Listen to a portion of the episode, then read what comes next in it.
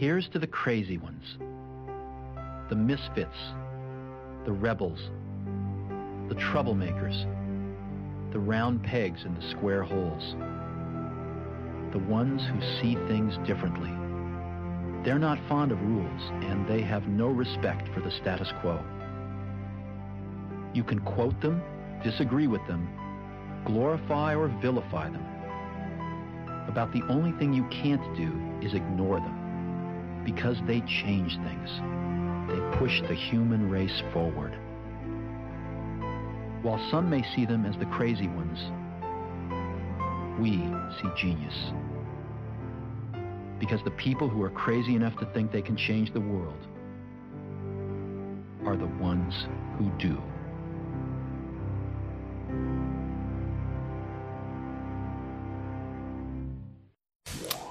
Listening to another great podcast in the MyMac Podcasting Network.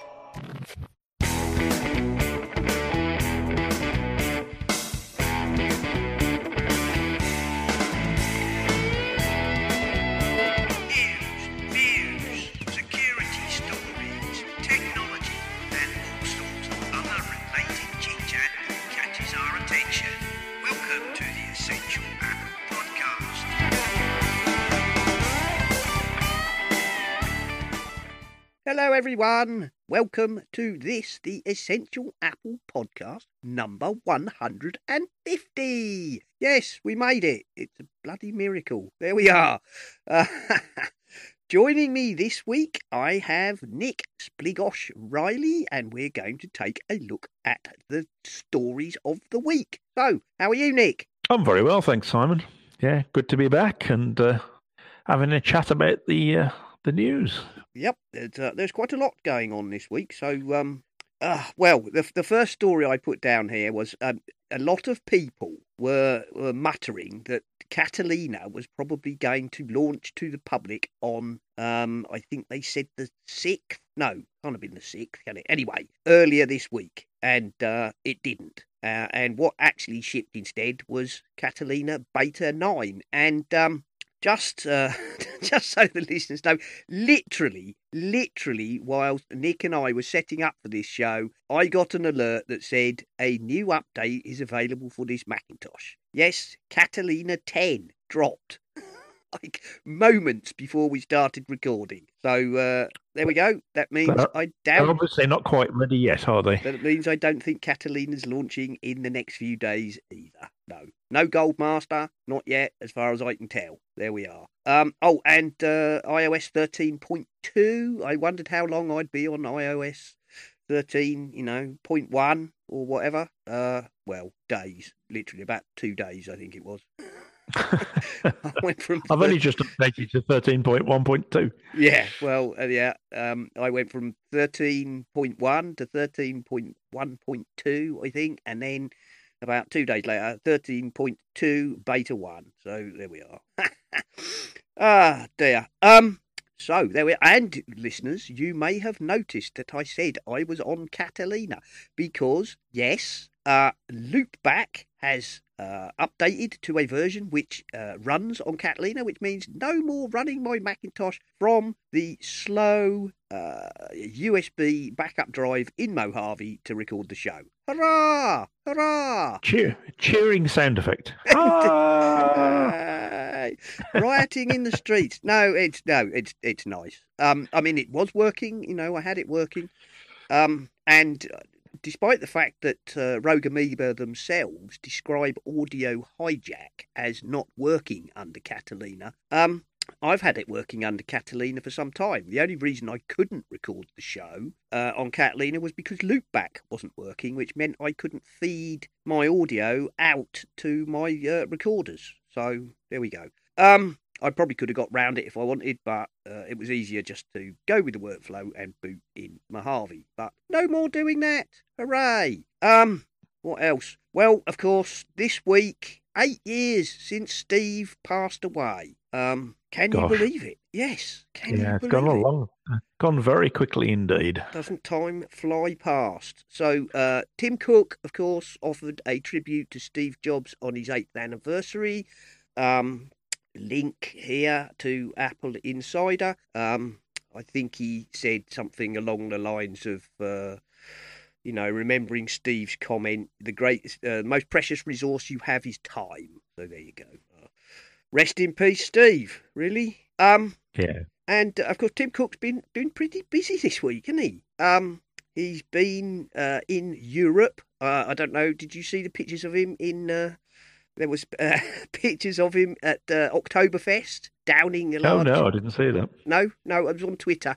Uh, there was a, Yeah. pictures of him downing a large stein of um, of beer at the Oktoberfest. Uh, some wag said uh, Tim Cook checking the fall detection on his Apple Watch the correct way,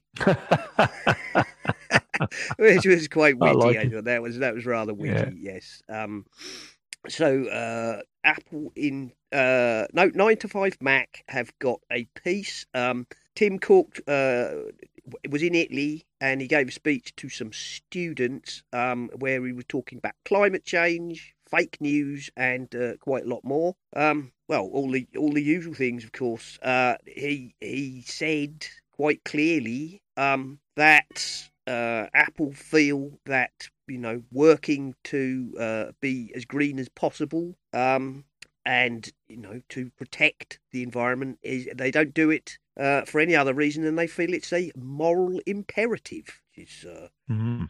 quite good, quite good. Um, yeah, we make renewable energy a priority not because of regulation, but because it is a moral imperative. There we go. Um, Jolly good. He's also, like of hear. course, yes, of course, very much. Uh, he's also uh, submitted what's known as an amicus brief, uh, which is basically uh, registering support for um, a case uh, in the American courts in support of uh, DACA, uh, commonly known as the Dreamers program, because he believes that you know people who've grown up in the US, even if they arrived as children illegally, should not be booted out and should have the right to uh, become registered citizens.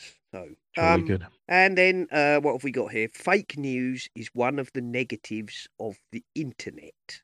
Um, the internet has brought many positive things, but fake news is one of the negatives. As lovers of democracy and freedom, we must think that separating false from true is the basis of freedom. Quality journalism is the foundation of every democracy, and an open and free press is essential. Uh, take from that what you will. Um, other than the obvious, perfectly clear statement, um, if you want to read a subtext into that, feel free. Uh, and he said, he certainly doesn't mind. Uh, he certainly doesn't mind getting stuck into some fairly weighty um, political matters, really, does he? No, no, he doesn't. He doesn't. Um, which I think is quite nice. You know, um, the Yes, fact it's that he's refreshingly. Um, refreshingly refreshingly- kind of, you know, out there and not, yeah, you know, a lot. Yes, exactly. I, saying I what he really it, thinks rather than what he thinks he should be saying. I, it- it might be because you know Apple's such a big, powerful com- company that he feels he can, you know, pretty much do that. Um, it might also be because he, you know, appears to be able to call President Trump and uh, shout at him. But um, it could be. Uh, it- I don't know, but it is quite. Yes, it's nice to hear somebody. I think in that sort of position saying, you know, we do this or we do that because we think it is right and not because of the bottom line. Um, Yeah. yeah. Because you do get a lot of weaselly, mealy mouthed kind of uh, output from a lot of companies, don't you? That, yeah, well, I won't name any specifically, but you can probably guess who I'm talking about. Um, Mm. and he reinforced the idea that Apple does not treat users as a product and does not sell or give away user data. There we go. Jolly Um, good. That's what we like to hear. all good things. Um, as he said, he left the students with a final piece of advice about smartphones. Smartphones must bring you closer to those who are far away. Uh, do not move away from those who are close to you. If you spend more time looking at your smartphones instead of people's eyes, you are wrong. We make products to help you and not to waste your time. Yeah, all right. Mm. Well, yeah, you know, fair enough comment, I guess. Fair enough comment. Um, Yeah, he he does make devices that are very easy distracting, though, doesn't he? Yes, I understand what he's saying, but I think uh, what he's yeah, I, yeah. Well, I think what he's saying is it's down to you. It's not. It's not. yeah, of course it is. it's not our fault if you, you know, we're trying to advise you. You don't, you know, don't isolate yourself with your phone. Use it to bring you closer No. to people who are far away from you. There we are. Um, so good on Uncle Tim standing up and saying what he thinks. I think now, um, and I don't Yeah. think I, I don't think I disagree with any of that. I think it's all true. So there we No, are. that sounds very admirable. There. Um, now this one, I'm going to enjoy this one, Nick. I'm going to enjoy this one. Apple have increased production of the iPhone 11 line, uh, allegedly by as much as 10%. Uh, and this story, the one I've got, is from Apple Insider. Guess what I'm going to say? What do you think I'm going to say, Nick? Uh, I don't know. What are you going to say, Tom? I'm going to say, I'm going to say, told you so. Who remembers all those stories before the launch of the 11? Na, na, na, na, na. Yeah, na, na, na, na. Told ya it was going to be boring and ugly A failure. and yeah. miserable failure. Apple was doomed. The you know sales were going to collapse. Total disaster. Why is anybody even thinking about it? You should all be worrying about the 2020 released iPhone. Hmm, apparently not. Not only is every article on the web praising it as what the fabulous iPhone, you know, the most fabulous iPhone ever with the greatest cameras and blah blah blah blah blah. It's such a failure they've had to increase production by 10%. Oh, my heart bleeds.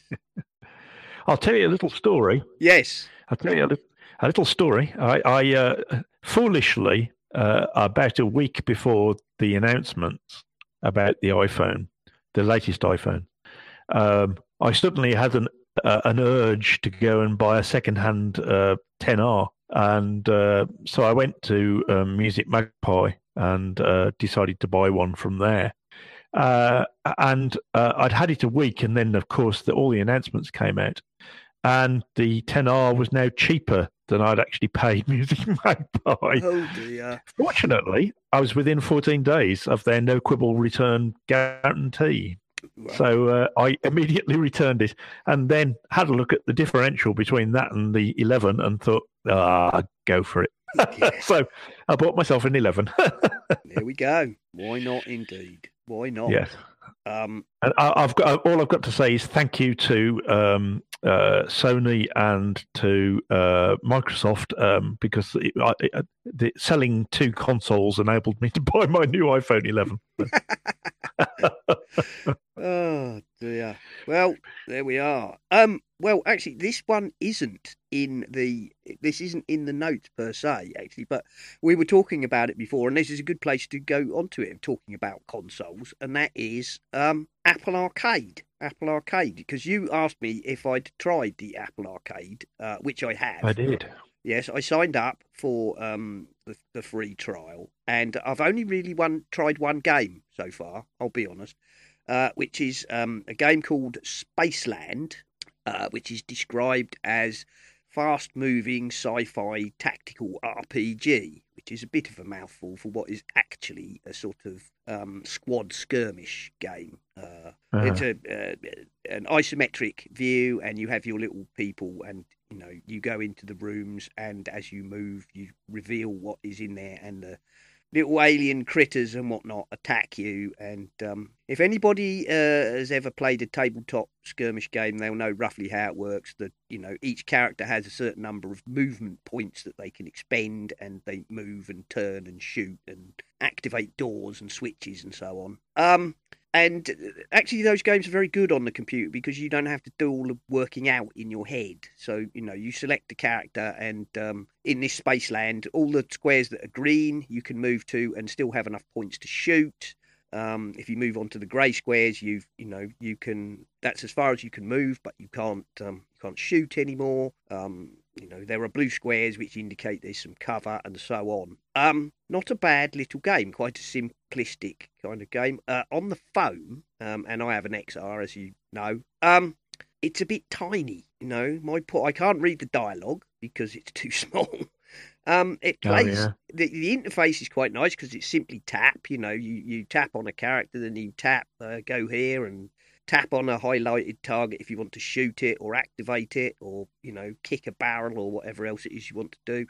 Um, not too bad. it becomes a bit frustrating in times when it misreads your tap. Um, there's nothing more annoying than uh, maneuvering into a position where you can shoot at an alien, and then when you tap on him to shoot him, it misreads it as run up next to him using all your movement points, which I can assure you is often critically deadly because at that point, you know, you run out to the alien, the alien shoots you, you die, then you don't have enough characters to complete the mission, and you have to start the level again, which is exceedingly frustrating. No, no. I can or- imagine. the other one that it does occasionally, which is uh, nothing really to do with your tapping, occasionally you'll tap, go over there, and instead of going the direct route, the character will go all the way around the room using up all their movement points for reasons. No, no need to the algorithm. Anyway, um, other than the fact that um, you know it's a bit tiny and sometimes therefore misreads your taps, it's not a bad game. Um, I don't have an iPad to try it on. I'm pretty sure on a nice, you know, 10, 9, 10, 11, whatever iPad, it would be quite nice. Um, so I thought I'll try it on the Apple TV. I'll try it on the Apple TV. That would be all right, wouldn't it? And I'd put it up on my big TV, and um, I can use my my iPhone as a you know a controller. Um, and I fully expected that they would simply map the phone uh, interface onto the TV screen and give you a virtual finger that you moved with your trackpad, you know, to tap on the various controls. But um, no, they didn't. they really didn't. You have this weird interface where um, you have to tap, like, have to hold your finger down for about three quarters of a second to register a tap.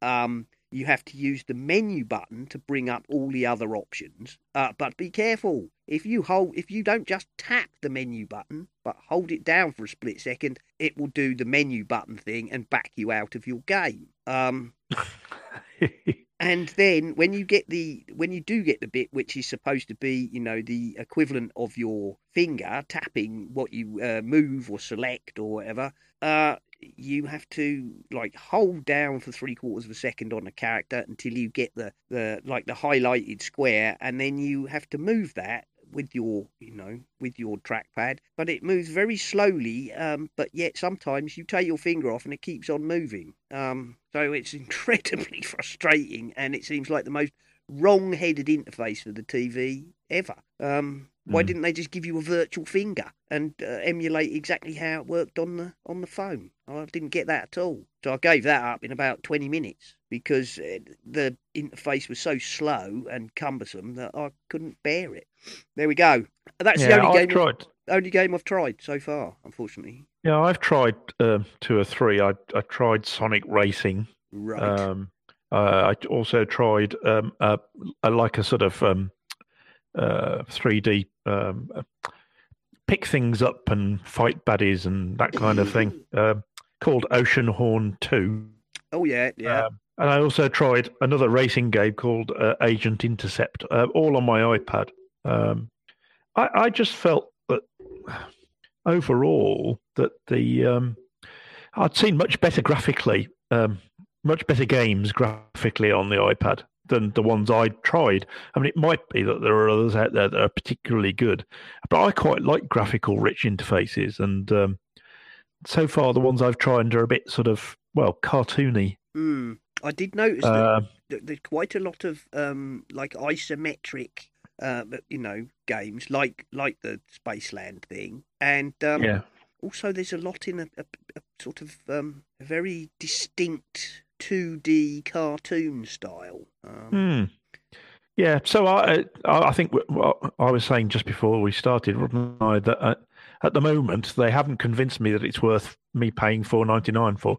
Uh, uh, there may be many people out there who, who really think it's absolutely the bee's knees, and uh, and they're absolutely going for it. But uh, I'm not a great game player anyway, so even if it had been quite good, I probably wouldn't have subscribed simply because I play games often enough. Um, I yeah, I'm not a huge player of games, but then, for example, um, there, there was the Angry Birds Racing, um, which obviously is Oh, yeah, some time ago. Yeah. Do you remember? Now, I mean, that was a simple mobile game. You could play it on your phone or your iPad, or you know, on the Apple TV. We played it on the Apple TV uh, mostly. Um, well, actually, tell a lie, not on the Apple TV. We would cast it up to the Apple TV, so you would use your iPhone to actually control the game, but Yeah, yeah, yeah. watch out yeah. on the big I noticed that quite a few of them as well um, expect you to have a controller to control them with. And I, I'm- I'm guessing that's obviously going to be a better interface than trying to do anything on your iPad or your phone. Mm, Yeah, yeah. Um, I mean, some games, but at the moment, at the moment, uh, and I'm not saying that it wouldn't be. I haven't seen any games on in the arcade because if you're going to if you're going to say we're going to have these games on the arcade and you know you can use a full blown um a full blown controller um Yeah. which I've got a link we'll talk about that in a second um where are the games like uh, I don't know Call of Duty or um what's the other one that that people are big on. Um but you know what I mean. Medal of Honor the first person yeah. shooters or um the the more complicated games the more console like games. Now I know I don't think Apple Arcade is is pitched to go up against uh, you know um console games particularly No, I don't. I don't think it is. Uh, uh, uh, without a doubt, the um, the sort of racing games are going to benefit from a controller, yes um, simply because simply because of nature of trying to control something on a sort of like a 3D track, as it were. yeah But um, but yeah, no, I don't think there are going to be. I think I think the type of games we're going to get, the type of games that are in there now, um, and I don't think it's trying to compete with um, with the actual arcade consoles. Um, it, it it's it's aiming at a different group of people. I mean, yes, I, I, you know, it might simply be that you and I are not really the target market, Nick. I mean, I- I'm sure that's true. I mean, the Yeah. sort of um, the sort of mobile games that I have tended to pick up and play for a little bit, um, you know, in, in the past are things like the Temple Run or um, I've got this thing called uh, Off Road Racer or something, which you know they're Yeah. really simple little games. They don't involve very Yeah, I tend to get. I must admit, I tend to get hooked on one particular game for quite a long time because I'm not very good at them. uh, uh, is what is one reason that I, I played them for a long time. Uh, and the other thing is, um, uh, uh, they have got advert quite a lot of them, which is irritating. But I, but, you see, I'm uh, very much of the nature that if I get to a point where I've got to wait an hour, I think well that's a good excuse to stop playing it. yeah, yeah. So Yeah. it doesn't really bother me that much. no, no, that's true. I mean, I I did um for a while quite uh you know quite like playing the Angry Birds racing. That did slightly suffer from the you know you're out of energy. Just give us a pound or go away for an hour Yes. and a half. And I was like, yeah, well, I'll go away for an hour and a half. That's enough. I've obviously been playing too. Like, I've obviously been playing more than enough. Um, but yeah, at the moment, I'm I'm not convinced. There's a huge market out there for people who love. I, I think my view of mobile games is I want something really simple. Um, Yeah. You see, I like I like I like I've played one or two. I'm quite into puzzle solving games, um, uh, and they may be 2D platformers effectively, but but they graphically look really nice and and they're puzzle solving games, and those are the ones I tend to like. Now, I haven't actually found any of those on there.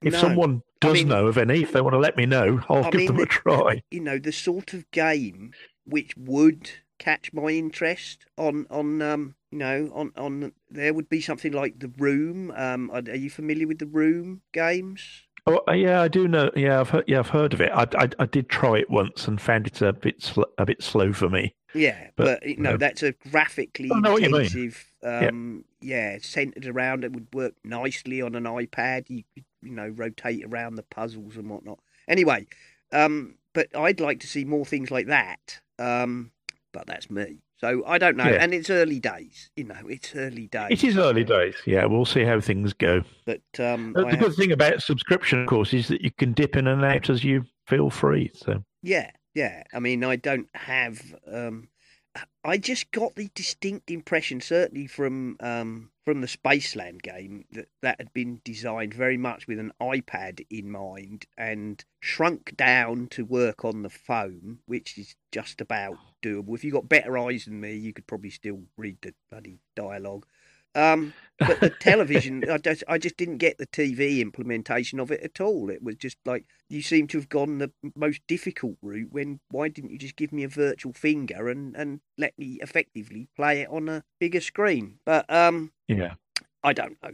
I, you know, I'll have to possibly try a few more. I, I downloaded one which was called, um, what's it called? Outland or um something, and I couldn't even get past the first screen.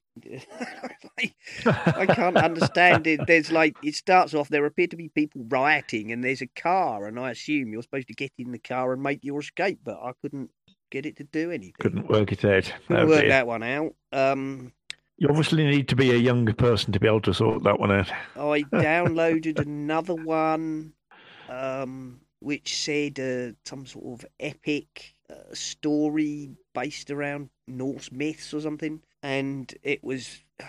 I only got about three minutes into that because they were like weirdly drawn cartoon characters uh, talking. There was a lot of so and so says something tap, so and so tells tap, tap, tap as you get through this boring dialogue. Um, and then the first puzzle was, can you tune this lute? And it was like tap, tap, tap. Right, that's done. I thought, well, that's enough of that. I'm sure the puzzles will get more difficult, but if they're going to be interspersed with 400 taps reading an incredibly tedious dialogue, uh, that's not for me.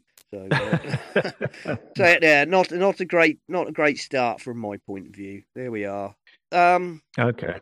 Never mind. Uh, what else? Uh, what else have we got? Apple. There's lots of things going on. Uh, Apple dropped huge hints about its first AR glasses, according to Wired. Um, Yeah.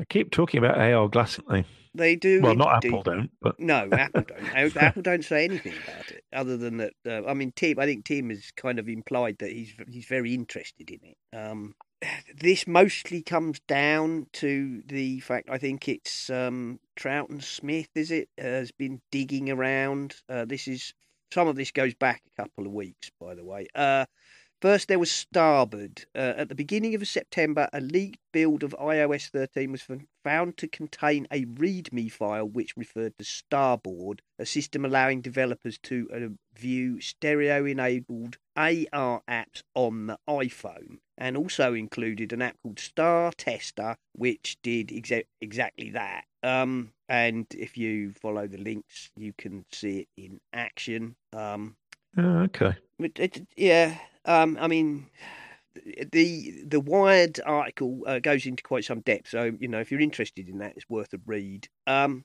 part of the part of the talk here is uh, about the fact that uh, Apple have made two acquisitions. Um, they acquired a company called uh, VRvana, apparently, uh, Vervana, I suppose. Um, and their product apparently was a mixed reality headset, but um, it uses pass through front facing cameras to deliver video to the user um, rather than the more complicated technology that's used in things like the HoloLens. Um, so um, there's quite a lot in here. It's interesting. I mean, I am still convinced that Apple will bring out AR glasses. Um, but I think a lot of the, the discussion always seems to be, well, how will you do it without them, you know, being honking great headsets? Um, No, I, I think the big, I think that I think the big issue with uh, with uh, lenses generally is you, you've got to cater for p- people like me who wear glasses, Mm. and um, you can't just produce glasses that are um, so fixed fixed vision lenses. I mean, yeah, somehow you've got to be able to get prescription lenses in whatever you do, otherwise you're cutting out a huge proportion of the population. Yes, very much. Uh, Now I'm I'm in two minds about this. I mean, there's the there's the Amazon uh, frames route where the um, you know the Amazon frames have got um, Audio, lenses. effectively. yeah they have Alexa audio and and no more, and they adjust the frames so you can put your own lenses in. Yeah. Um, which is which is one route you could go down. Um, the other, I guess, would be to do something which, in some way, could be attached to your glasses frames. That's always going to look. That's always going to look really clunky, though. Uh, yeah, I, I- I just think. I just think if I mean, Apple are, are, are the best people to do it, in all honesty, because if you're going to do it, you need to somehow involve all the companies that supply glasses. And let's face it, in the UK, that isn't a huge number. No, it's not really. Um, uh, and so somehow you've got to work in conjunction with these people. Um, and, and as I say, Apple are good at doing that. They're, they're good at working with uh, publishers of films and, and all that sort of stuff. So they're used to working with other companies. Yeah, I I, would, I, I think, I, like you, I think it's a matter of time. But but I think it, it, they've got to think through the fact that you can't just make glasses and expect everyone to wear them oh no, because that That's isn't going to work. I th- I Yeah. think perhaps that their their direction with the watch might also give you a clue because you know with the watch they for pretty much the first time ventured into a wide range of straps. You know, you can have leather straps and Milanese loop straps and whatever yeah, metal, uh, you know, Yeah. metal link bracelets and all sorts. Now, um, I very much think that when they do release something, um, that what a lot of people seem to keep going on about is, you know, the amount of compute power that's required. But I'm pretty sure that Apple would go for um, something that doesn't have really any compute power. It's simply a peripheral to your to your Uh, phone. a little bit like the first, like the first watch, pretty much. Yes, I, I think very much the Yeah. the point would be to have um, an AR delivering, you know, pair of glasses.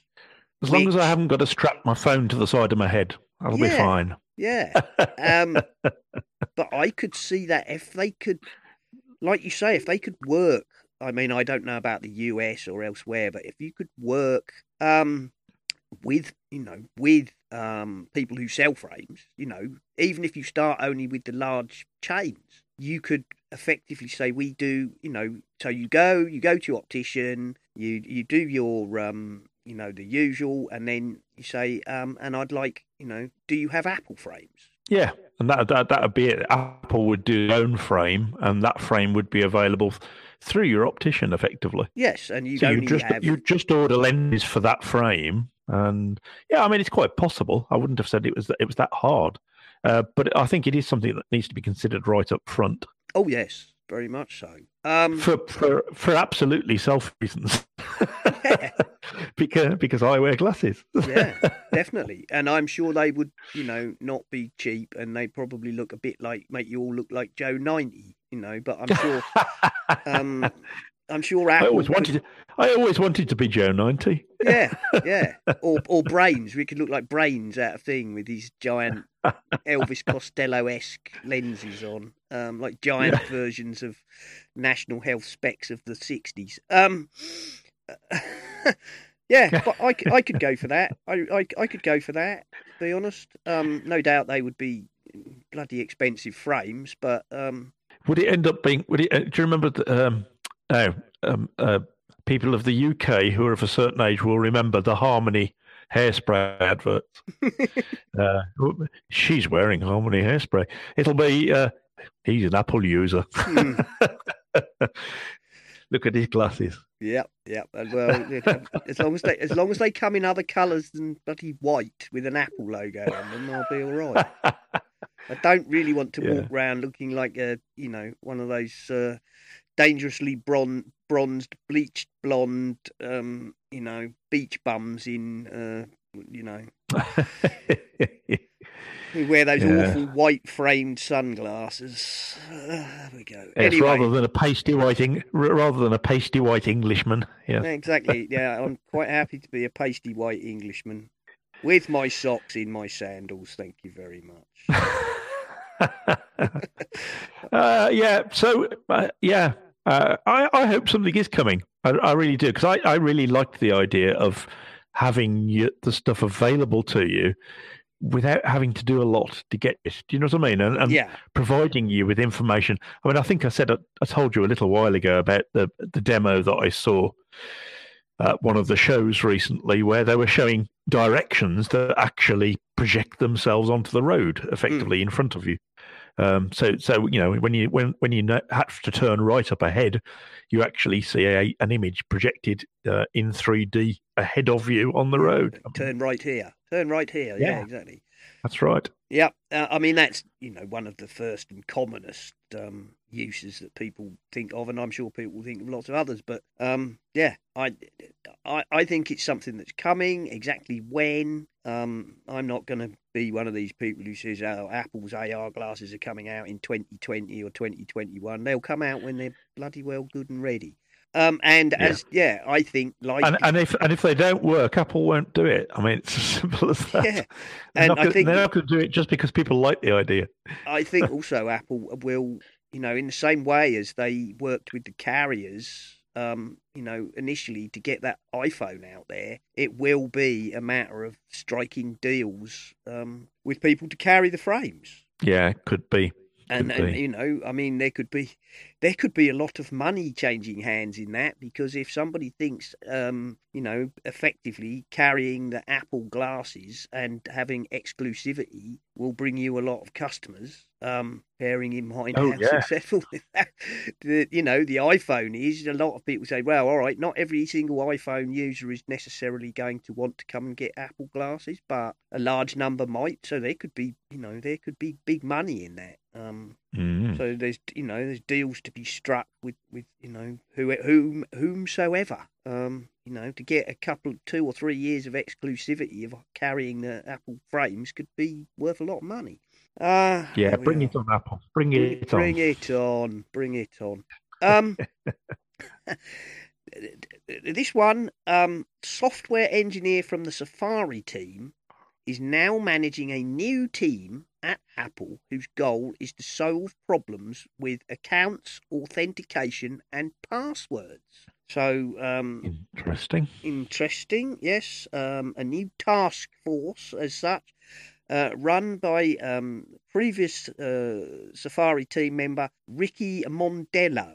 Um, I picked this one up from a tweet by Ricky Mondello themselves. Uh, Ricky uh, apparently uh, is, uh, you know, prefers to be non-binary, um, so they should be referred to as they. Um, apparently, there you go. Each their own. I don't have a problem with that. Um, I'll be interested to see where this leads. Um, a special team tackling accounts, authentication, and passwords. Um, Maybe one day we really will be able to merge iPhone accounts. yeah, yes, And people maybe- have wanted to be able to do that for so long. and maybe we won't. I won't keep getting this thing where it decides my password's no good, and I have to bloody do a load of dancing around iCloud to get it to uh, work again.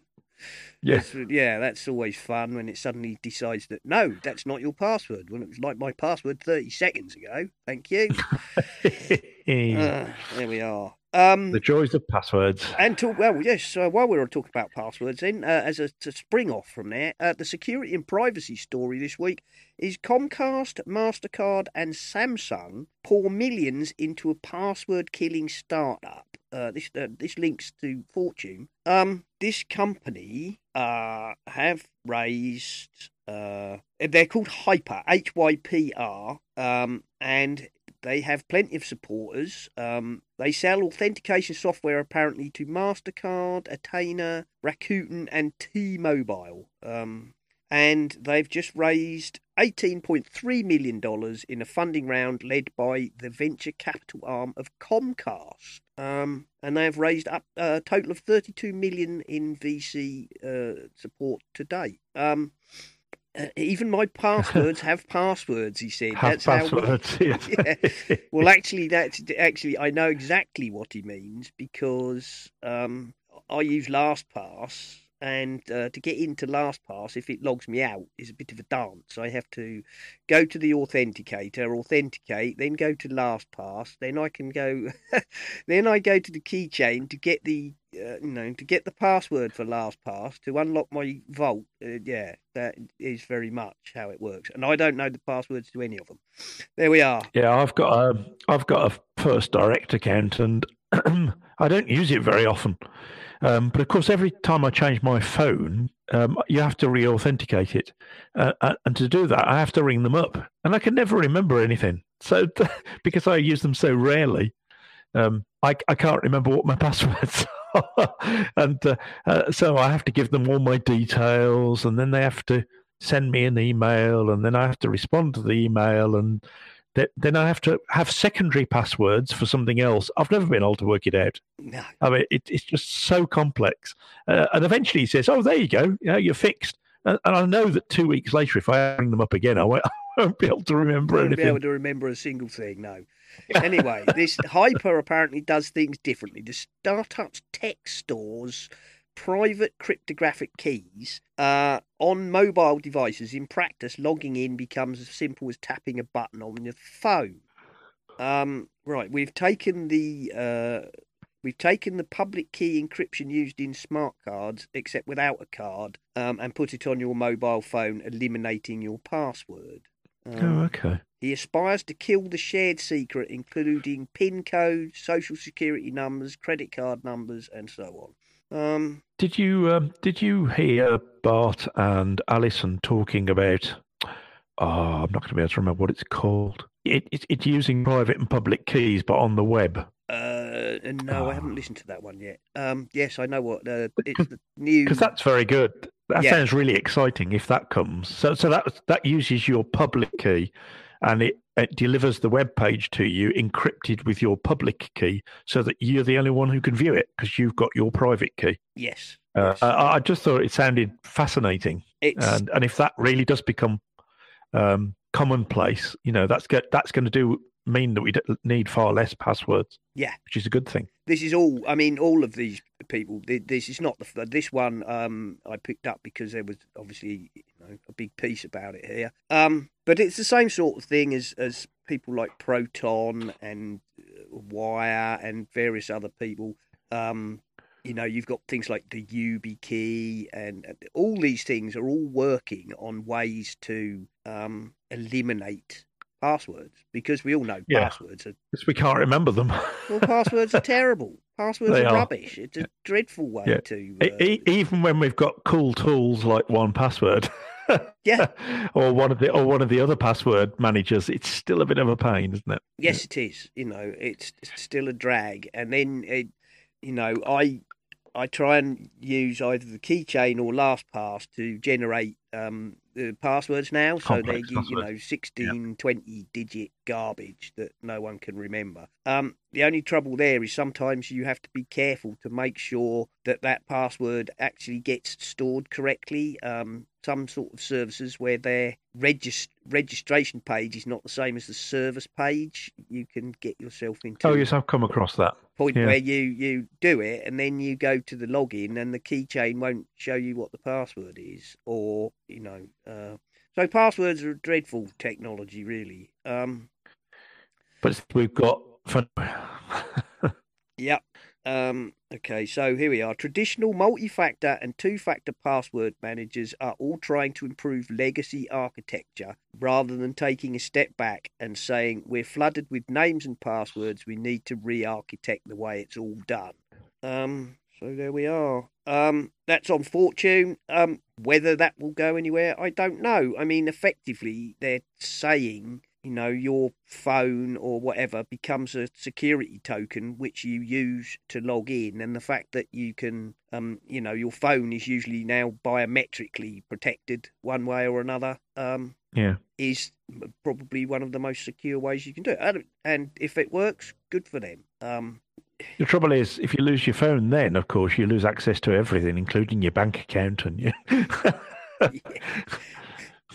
um, no doubt we'll have to have vaults full of backup, um, you know, emergency Passwords. Yes. passwords or something. But I suppose that's still, I guess, not having to work with passwords most of the time still got to be better than nothing. Um, because so many oh, people, absolutely. so Yeah. many people just continue to basically use absolutely terrible passwords and then use them everywhere, and that just leads to credential stuffing and all sorts of unpleasantness.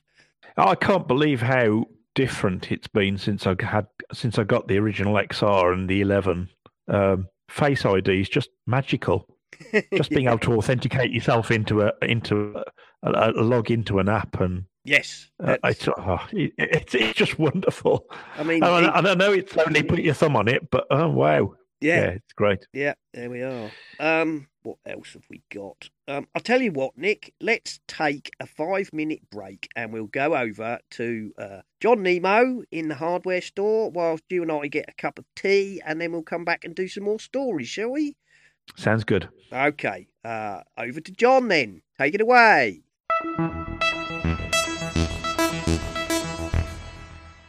I've mentioned a catalog site called The Grommet fairly often here on Nemo's Hardware Store. T H E G R O M E T, thegrommet.com. They specialize in lifestyle and personal tech items that they have selected. They sent us a bunch of stuff this week that is a combination of technology and lifestyle. First one is called the Yunmai Premium Smart Scale. The website is iyunmai, I-Y-U-N-M-A-I dot com. But you'll see the links in our show notes from the Grommet going to be posted here on our website on Essential Apple for this episode. $70 for the premium smart scale. You download the app that takes a few seconds, then you step on the scale and next thing you know, you can find your body weight, body fat percentage, body water percentage, body fitness age, body mass index, muscle rate, bone mass percentage, basal metabolic rate, protein percentage, and visceral fat. It gives you all those readings on the app. And you can have loads of different people on the same app using the same phone or different phones connected to it using Bluetooth. It's really very easy to set up. The only switch I needed to make was going from metric to pounds. Aside from that, which I had to look up on the internet, it was very easy. And it turns out I have all those things, body mass index and all that stuff. This scale really does it all very, very quickly because the app communicates so efficiently with Bluetooth. The physical scale is black, very attractive. Look at it on the website from our links here on Essential Apple. That's the premium smart scale, $70. Company is Yunmai and our website for the catalog where they present it and who provides it for us is thegrommet.com. I don't normally weigh myself and check these other measurements, but I'm certainly fascinated by all these recordings that I can get literally in two seconds from stepping on the scale. It's got a good printed written manual in English, very easy to navigate app, good questions and answers. It's just a really nice job that they've done on the Yunmai Premium Smart Scale and app from the Grommet. The second item from the Grommet is called the Power Station 360 surge protector. They sent us the white one. The black one is currently out of stock. It's a very substantial disc, a cylinder, about inch and a half high and about six, seven inches across around with a power on off switch. And it has one, two, three, four, five, six American US power outlets, the grounded ones. And then it has one, two, three, four USB ports suitable for charging up your iPad, your iPhone, your eye, anything, your speakers, headphones, whatever you charge up. So it's an integrated unit. You must look at the picture on the website. It doesn't look as big as it is. This thing is quite substantial. You can even turn it over on the back and there's two slots where you can mount it on a wall or on any surface that you want actually, because they do provide two hook screws that you can use to screw it in to a suitable surface. This is going to be so great in my studio classroom because I can now have six people plugged into it. Everybody knows which plug is theirs. Then they can have four different USB devices charging at once. This is going to replace a lot of much smaller and more awkward and much less robustly designed power outlets and USB ports. It includes 4,000 joule surge protection, has a lifetime $75,000 connected equipment warranty, Wow. And there's a nice description on the website on the Grommet. The company who makes it is called Limitless Innovations. L-I-M-I-T-L-E-S-S I-N-N-O-V-A-T-I-O-N-S. Limitless Innovations is the company and the brand is the Charge Hub Power Station 360 multi-port surge protector. Very impressive. I've seen ads for these types of products for a few years now, but to actually have one in front of me, I really underestimated how substantial and massive and well built and rugged it is, including a durable six foot, two meter American three prong power plug. So that's it from Nemo's hardware store this week. Thank you to the Grommet for providing the Yunmai Premium Smart Scale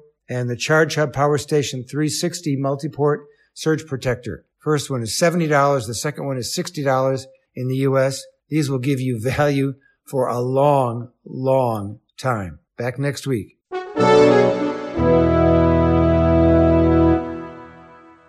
Thank you, John, for that hardware store. John has asked me specifically to point out uh, that he did not mention that the scales uh, can interface with your Apple Health, your Google Fit, uh, your Fitbit, and various other apps. So, uh, if you're interested in the body mass scales, um, they can connect to your Apple Health applications. Um, and the uh, the Power Hub, um, he said he forgot to mention that the main body of the Power Hub has big rubber feet on the bottom to prevent it sliding about on the desk. Um, which, if you're like me, is something you've probably experienced in the past. A lot of those um, power delivery hubs or whatever uh, will skate about on your desk, something chronic. Um, in the past, I've often res- resorted to uh, either self adhesive uh, Velcro or that weird sticky plastic non slip mat. But uh, there we go. Apparently, no need on that one. It's fitted with its own non slip rubber feet. Uh, there we are. Always a good idea. Always a good in- idea indeed. In fact, my um, my personal bedside, you know, multi charger. Um, Yeah. I wrote to the manufacturers and said, I really like your charger. It really works really well. Um, but you could have fitted it with some kind of non-slip bottom because I've had to, um, you know, double-sided tape it down to my bedside cabinet to stop it falling off every two seconds. There we are. and they were like, "Oh, we might think, we might think, you know, we might bear that in, we might bear that in mind." Yeah, you do that. You do that. Anyway, um, what have we? Oh, was one more Apple story we didn't do. Apparently, uh, if you have an iPhone 6s or 6s Plus, uh, manufactured between October 2018 and August 2019, so uh, you've got to have bought it very recently. It's got to be a new one. Um, it may stop powering on due to a possible faulty component. Uh, if that happens, uh, Apple promise they will fix it for you for free. Um, apparently, a faulty component has got into the supply chain, uh, but it only applies to phones between those dates. So, if your 6S is in that range and it stops working, um, contact Apple and they'll fix it for you. There we go. Um, so, Nick, uh, you might remember that uh, I mentioned the app, uh, Amazon Loop the other day. Um, can't remember. Oh yeah, last- that's last the week.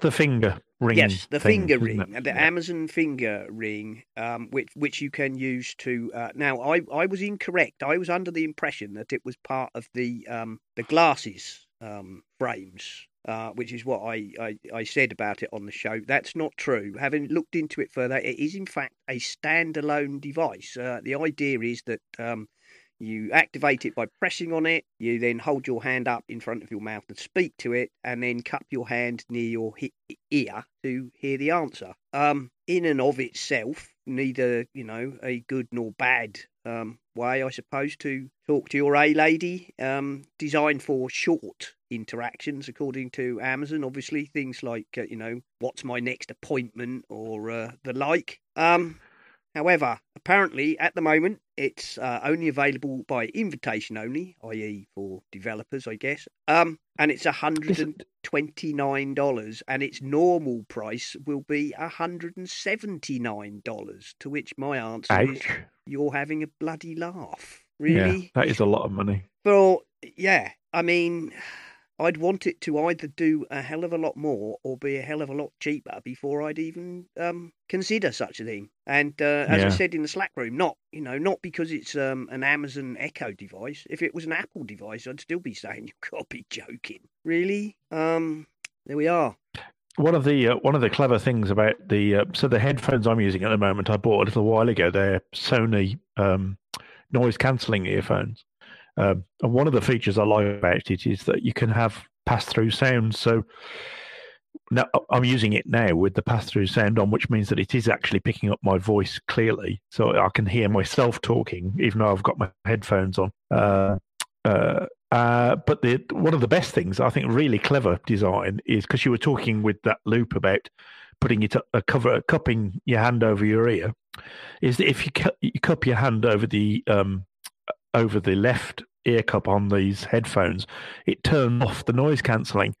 Um, so if you're in on an aeroplane and the stewardess talks to you eh, and you can't hear her, all you have to do is cup your hand over the eh, the earpiece, and it turns it off so that you can hear. Her. I thought uh, that was someone had obviously thought that through pretty carefully. Yeah, that was clever. That, that's nice. I like that. That's a that's a bit like the you know putting your hand over your watch face, isn't it? To um Yeah, to yeah, silence yeah. it. Similar sort of idea. Yeah. you know um i mean android had the um android had the thing of turning your phone face down to put it into um do not disturb mode which i would also thought was quite clever one of the That was clever. Yeah. yeah I like I like these little things that they add into into tech to make them just that little bit more useful. You know. yeah exactly so they um yes the amazon loop um well yeah uh 30 to 50 pounds good luck to maybe. 'em. yeah 30 to 50 pounds maybe i mean I probably wouldn't buy one anyway, but you know what I mean. Um, for what it does, You could you, you could get the Amad- uh, the uh, the dot and sort of strap it to your wrist. Yeah. Well, you could get. I That'd mean, be cheaper. now I mean, yeah, really. I mean, are you so? You know, are you really so thing that you can't lift up your phone and speak to it, or you know? Uh, Mm, hmm. we'll see. We shall see. Um, it's uh, it's it, it, it does sound a little bit like uh, let's throw it at the wall and see if it sticks, doesn't it? as, as a concept, don't get me wrong. I don't. I don't dislike it. I mean, it in a way, it's like saying I want the sort of um, the Hey Siri um, functionality of AirPods, but without having to wear earphones. But I wouldn't pay that sort of money for it. Um, No. there's, No. you know, just wouldn't. Um, Apple or Amazon or anybody else for that matter. I just don't think it's worth that sort of money. There you go. I guess some people have got money to throw away. Uh, there we are. Um, and uh, talking about uh, earphones and the like, as it were, um, Microsoft uh, announced a whole load of items, and we'll go back and talk about those in a minute. But they and they specifically announced some Surface earbuds, um, which actually look sort of reasonably clever. They uh, have a touch surface control. Um, they go in your ears. They obviously they're t- twin wireless earbuds, and they look like um like a white. Well, I guess what you'd say they look like your Apple Watch charging puck. That's what they look like. Um, on the outside anyway. Um, and the surface is a touch sensitive surface, so you can control them with swiping and touching and so on. Uh, the thing that put me right off them though is the price. Uh, they're asking two hundred and fifty US dollars.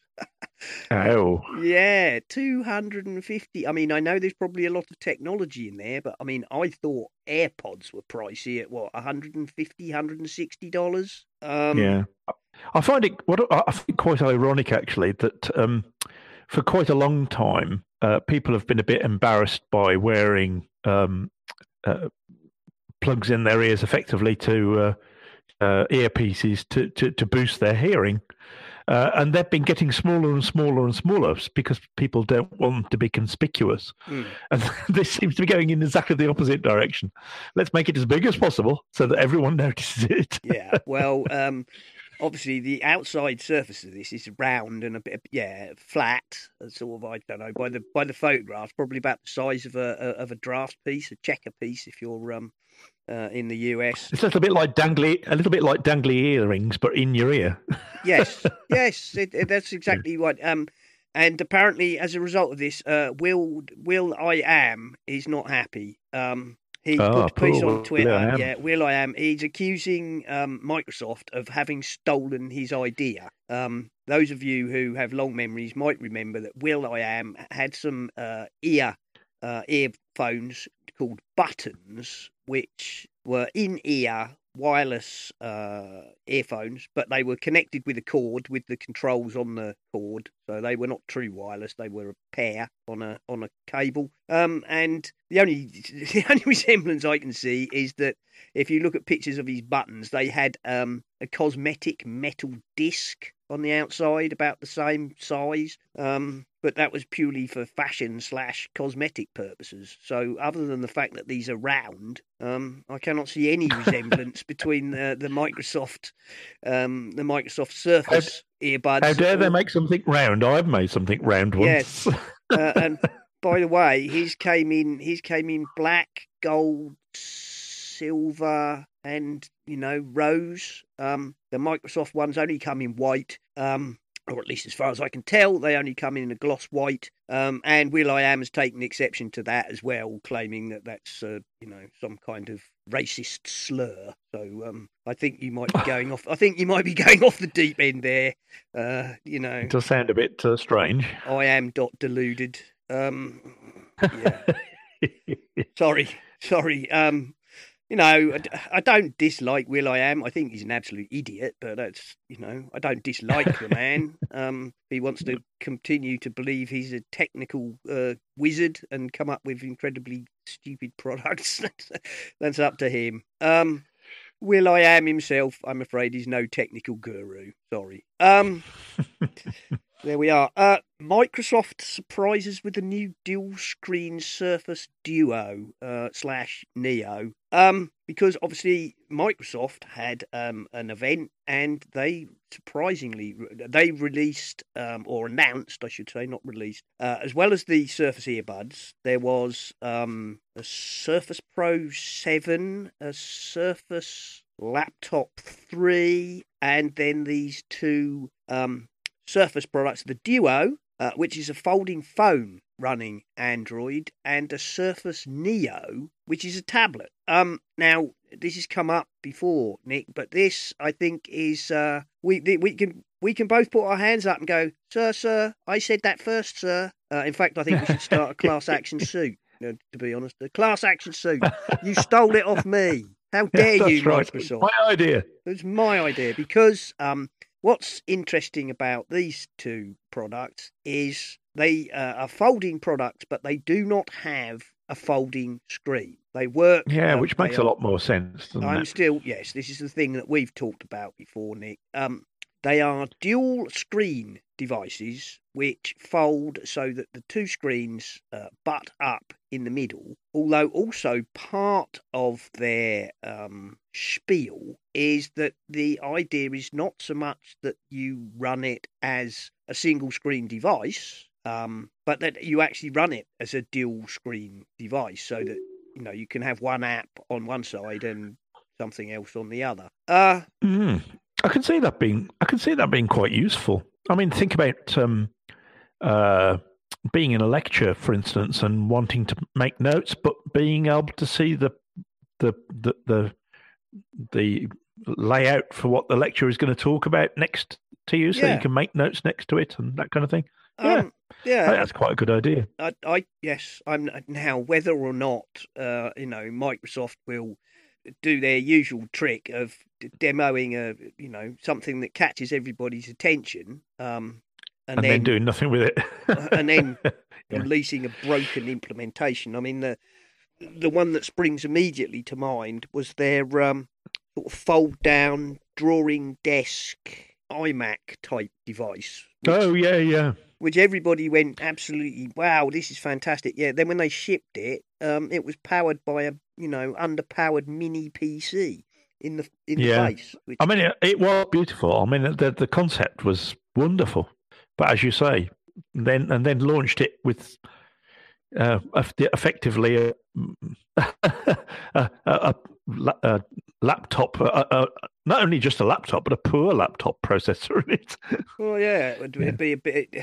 It, it was kind of the equivalent of announcing the uh, you know the the iMac Pro and then saying, but it's powered by two uh, two Mac Minis, you know, and yes. or, or it's running and off even a that would been, yeah, or it's running off it- a yeah, know, even that wouldn't be that bad because I mean the Mac Minis can get quite powerful now. But Yeah. yeah, I know what you're saying. Yeah. it, it- yeah, they they nerfed it by running it off a pathetic, you know, um, processing system, which just uh, just struck me as crazy. Why go to all that trouble and then anyway? Um, so these two surfaces, then they've been announced, but they're they're not available yet. Um, obviously they're saying to um developers, you know, that they need to work on um, supporting a dual screen thing and and so on. Um, I've got a link to the Verge, which discusses it at, at fairly. Um, at The other interesting thing, uh, of course, is that they've, not surprisingly, they're not going back to their own operating system. They're using Android.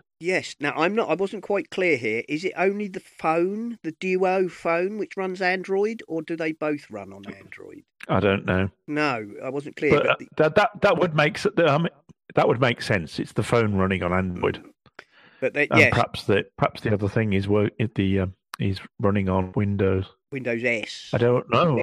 but I don't know because I didn't I didn't check deeply enough into it. Um, yeah, interestingly, yes, you well done for bringing that up. The Duo phone is going to run on a version of Android. Um, I, I'm not sure about that. You know, could that that could be the you know could doom it, or on the other hand, it could um it could be his salvation, couldn't it? Because you're rather than trying to launch something from the ground up, you're presenting a new form factor uh, device, but into an already, um, you know, expansive and thriving ecosystem. Um, Yeah, it means it would have access to because let's face it, I'm sorry, what what killed the Windows Phone um, was lack of apps. You couldn't get the apps, um, yeah, that's right. and that was what. Um, I've just had a, qu- I've just had a quick, a quick look on one of these links. The the Neo, the um, uh, which is two nine inch screens. That's going to be running Windows 10 X. 10x. Okay, so Um, they've made a special 10X. version of Windows for that then. Yes, and the and the Surface Duo is two five point six inch screens, and that's going to be running Android OS. Yes, that's so. It's the phone is running on Android, and the tablet is going to run And on a modified yeah. version of a modified version of Windows. Then Yes, interesting, look- that's what it looks like. interesting. Yeah, Um. I'll be interested to see where they go. I mean, I've seen some of these um, small, some of um, Microsoft's small Surface jobs, and they're not bad pieces of kit, really. No, Some of them are very thin, they did no. very um, thin indeed. I, I did. I have been in, you know, Dixon's PC world and had a look at them. Um. And you know, they don't. Um.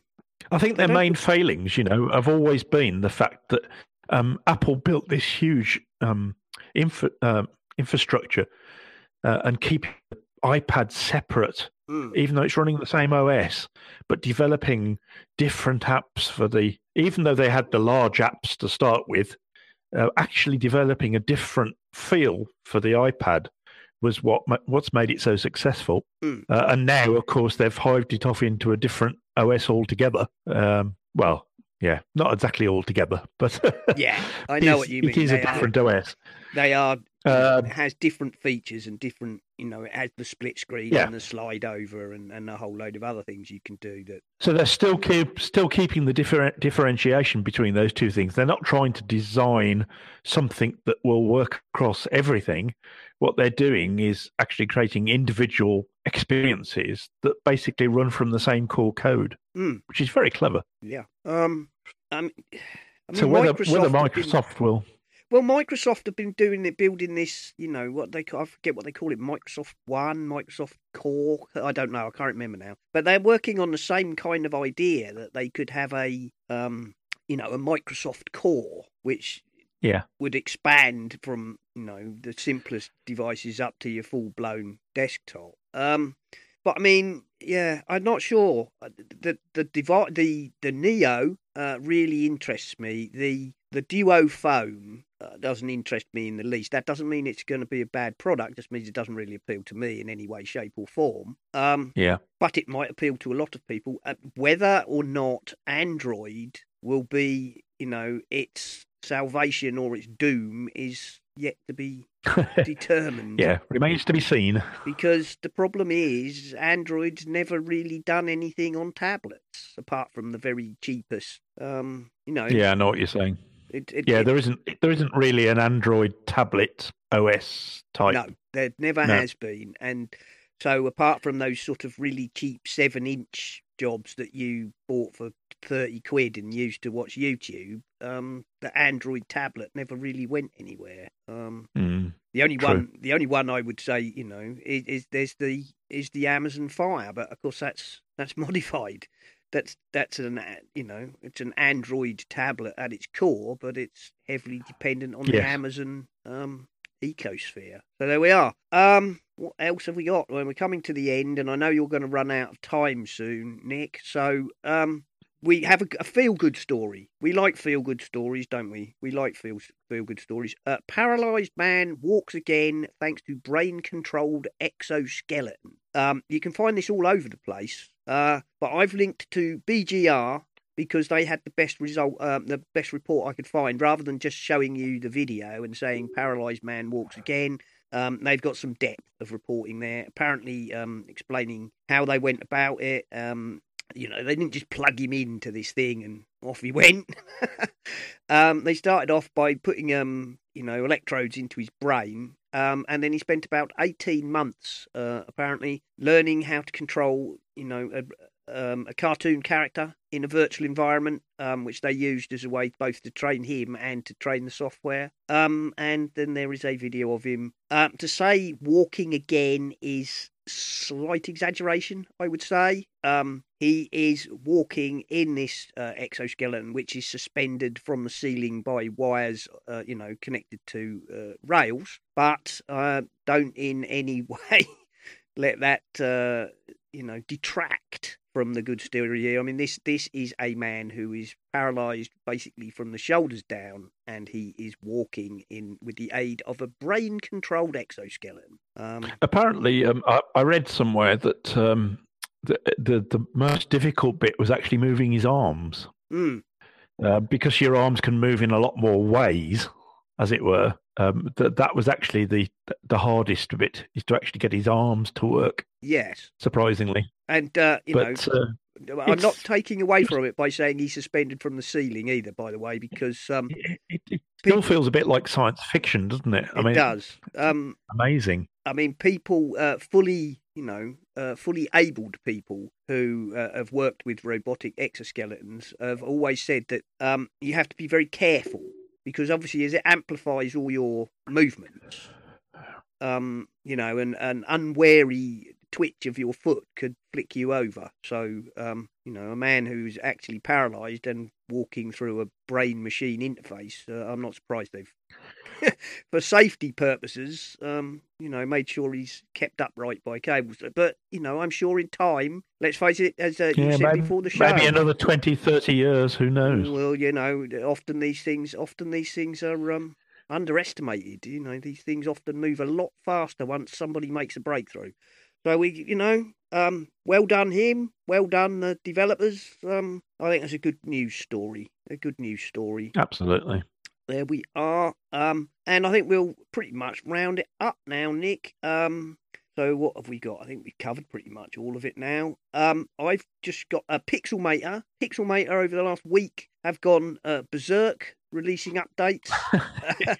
um, Pixelmator Pro- Photo for the iPad uh, had a major 1.1 update with iOS 13 support, batch editing, file handling, and more. Um, I've linked to the digital photo review um, uh, article. Uh, Pixelmator Pro have added a discount upgrade program for uh, people who own the original Pixelmator. Um, and Pixelmator Pro 1.5 is almost ready with uh, Mac OS Catalina, Mac Pro, Mac Pro Display XDR support, machine learning denoising, and much more. So there we go. Um, and there's a beta for that. Um, it's been out for a while, but if anybody's interested in getting on that, they can follow the link.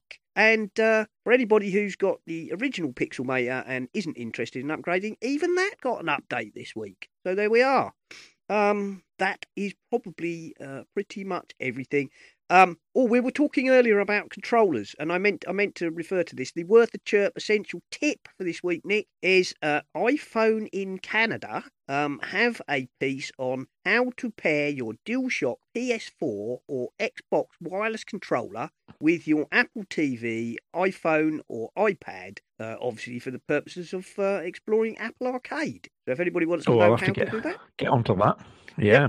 Link in the show notes. Um, and just a snippet, I've got a couple of things here. Um, pages, faxes, and checks, things which might seem obsolete but aren't from the BBC News, uh, worth a bit of a giggle. Um, Mm. the one that did uh, seem a little bit bizarre to me is apparently uh, audio cassettes are making a comeback. They're having a renaissance. Heaven a little bit like vinyl, why. vinyl records. well, yeah, but vinyl records I can understand. Um, let's face it, uh, audio cassettes were always a kludge at the best of times. Um, so Yes. no, I don't. I have no love for audio cassettes. I'm afraid. Um, even in the article, they say those of us of a certain age can remember them as no more of a horror of mangled tapes and cracked Yeah. cases. Uh, but uh, That's right. You always ha- always had to have a pencil handy. Yes, yes. Uh, I don't know if whoever designed those uh, had, you know, made sure that an HB pencil was the perfect uh, spanner to wind the cogs with or not, or whether You that was just did. yeah. pure chance. But um, there we are. Yeah, that's uh, amusing. Faxes and pages apparently also um, are not obsolete, mostly because uh, the NHS uses them to a vast extent. Although uh, the Mm. NHS has been told to stop doing so. So there we are. Um, and then there's one here for which my comment is OMG, WTF, O- ROTFL, uh, RUKM, BBQ, 111, whatever. Um, a man is apparently suing Apple because he's claiming his iPhone turned him gay. Um, I won't go into the details, but it's somewhat hilarious and. Uh, yeah, it's like you are you kidding me? Um, you did something and you say it's because you have an iPhone. Uh, no, I don't. Think Yeah, I'm going to sue Apple because they've turned me into a geek. yeah, yeah. I'm sure, I'm sure I wasn't a geek before the Apple. Oh, no, I, and I'm not sure I can prove that actually. Uh, no, I'm not sure. And uh, I, I'm, I, have I, I? Perhaps I haven't put it in here. Um, no, I don't think I've put. I don't think I've put the link in. Um, a judge in the US uh, has basically ruled that nobody gives a monkeys about the notch on the uh, screens of the notched iPhones, and uh, this has dealt a blow to the possibility of a class action uh, suit against Apple, claiming that they misrepresented the screen size on said phones. Um, Hurrah for common sense. yeah, uh, this this isn't apparently enough to necessarily scupper it, but it's not done it any favours. Um, he said, I believe, I don't think anybody in the US really cares. So uh, there we are. Um, nice one. Yep. Uh, and as I say, that's about it. Uh, you can follow me on uh, Twitter as at Serenak, and that's S E R E N A K. The show uh, is at Essential Apple, although I don't use that anywhere ma- uh, near as much as I should. Uh, you can find all of our stuff over at essentialapple.com. Um, Tanya Vert from Light gifted us four copies of Amadine to give away. That's their vector drawing application, which they recently released. We have four licenses to give away, um, and in the usual manner, if you want to put your name in the hat to win a copy, uh, email essentialapple at sudomail.com, and that's S U D O mail.com. Don't forget that uh, if you are interested in photography, uh, Mac Jim in our Slack room has started a family friendly Flickr group for listeners to share their photos and talk about uh, photography. So if you're interested, head over to the Essential Apple Flickr uh, link in the show notes and request an invitation from uh, Jim. Uh, thank you, as usual, to everybody who supports the show uh, via the Patreon, via the Pinecast tips jar, uh, by using the Amazon affiliate link. The big red button is on the website for that. And uh, I think that's about it. So promote yourself away, and then we will wrap the show up. Okay, so uh, you can uh, find me occasionally on Twitter, and you'd find me under Spligosh, S P L I G O S H. And you can hear me probably next week sometime on Bart Show as well. Uh, Let's Talk Apple. Yep. Well, I know you're recording that shortly, um, and knowing about that will actually quite likely be out by tomorrow lunchtime. To be honest, unlike this show, yes, which he's very turns around quickly. Yeah, unlike this show, which will probably end up coming out about Wednesday. So there you go. When you hear me saying that uh, Nick is going to be on uh, Let's Talk Apple, you will probably already listen to it before you hear this. and there we go. Yes. That's the that's the magic of podcasting and the weirdness of time shifting. So on on that uh, you know on that note, I think we should just shut up and bugger off, Nick. All right then, everybody. Until next week. Goodbye. Bye bye. You've been listening to the Essential Apple podcast. And I'd like to say if you enjoy the show and would like to support us, feel free to go over to the website essentialapple.com and you will find links to both Patreon and the Pinecast Tips Jar, where you can make a donation towards the costs of the show, uh, or even if you're really keen, you could set up a recurring payment. And thank you very, very much to all the people who already do support us. We really do appreciate you very much indeed.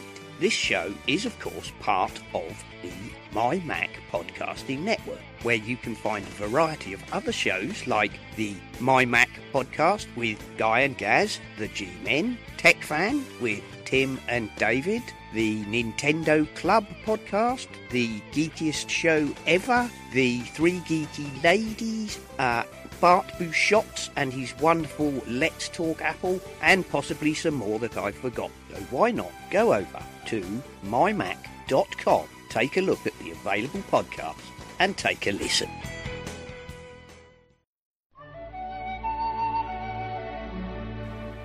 It is never late, Frodo Baggins, or early? He arrives precisely when he means to, and usually listening to the Tech Fan Podcast with Tim Robertson and David Cohen, part of the Stoplight Network.